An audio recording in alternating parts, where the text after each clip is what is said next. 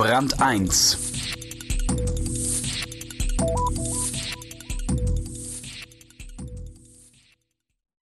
Globalisierung kann Grenzen verwischen, aber keine Kulturen.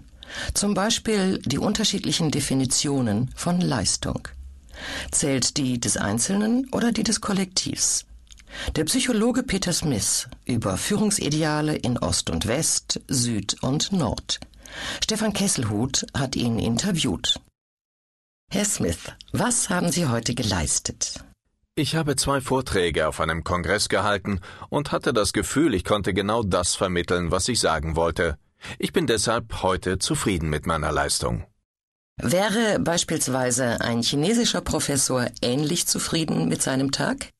Nicht unbedingt. China gehört wie die meisten asiatischen Länder zu den kollektivistischen Kulturen.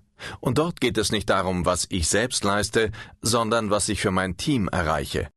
In individualistischen Kulturen, die vor allem in westlichen Ländern zu finden sind, begreifen sich die Menschen dagegen als relativ unabhängig von anderen. Hier zählen vor allem die individuellen Fähigkeiten und Fertigkeiten, Aufgaben zu erledigen und Ziele zu erreichen. Lassen sich auch Kulturen wie Südamerika oder Afrika diesen beiden großen Gruppen zuordnen? Die Forschung hat sich in den vergangenen Jahren auf Asien, vor allem China, konzentriert. Aber einzelne Untersuchungen aus Südamerika deuten darauf hin, dass dort der kollektivistische Leistungsgedanke ähnlich ausgeprägt ist wie in Asien. In Afrika verhält es sich allerdings anders. Dort spielt die Hierarchie eine besondere Rolle. Teams unterstützen ihre Vorgesetzten auch dann, wenn sie schlechte Chefs sind. Das soll in westlichen Unternehmen auch vorkommen. Dennoch spielen hier Führungsqualitäten eine viel größere Rolle. Chefs müssen überzeugen, um sich durchzusetzen. Die Autorität ist nicht vorgegeben, wie man das in Afrika oft beobachten kann. Sind die Unterschiede in diesen Zeiten der Globalisierung noch immer so groß?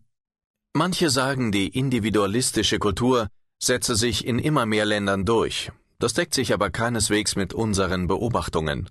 Danach ist es eher so, dass Teile der alten Kultur beibehalten und Teile der individualistischen Kultur darin eingebettet werden. Wie deutlich die Unterschiede sind, hat vor einigen Jahren eine Studie mit Managerteams in China, den USA und Israel gezeigt. Die Manager sollten bestimmte Aufgaben gemeinsam und einzeln erledigen.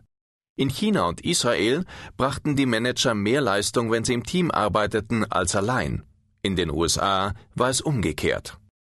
Und was bedeutet das für Unternehmen, die von einer globalen Kultur träumen?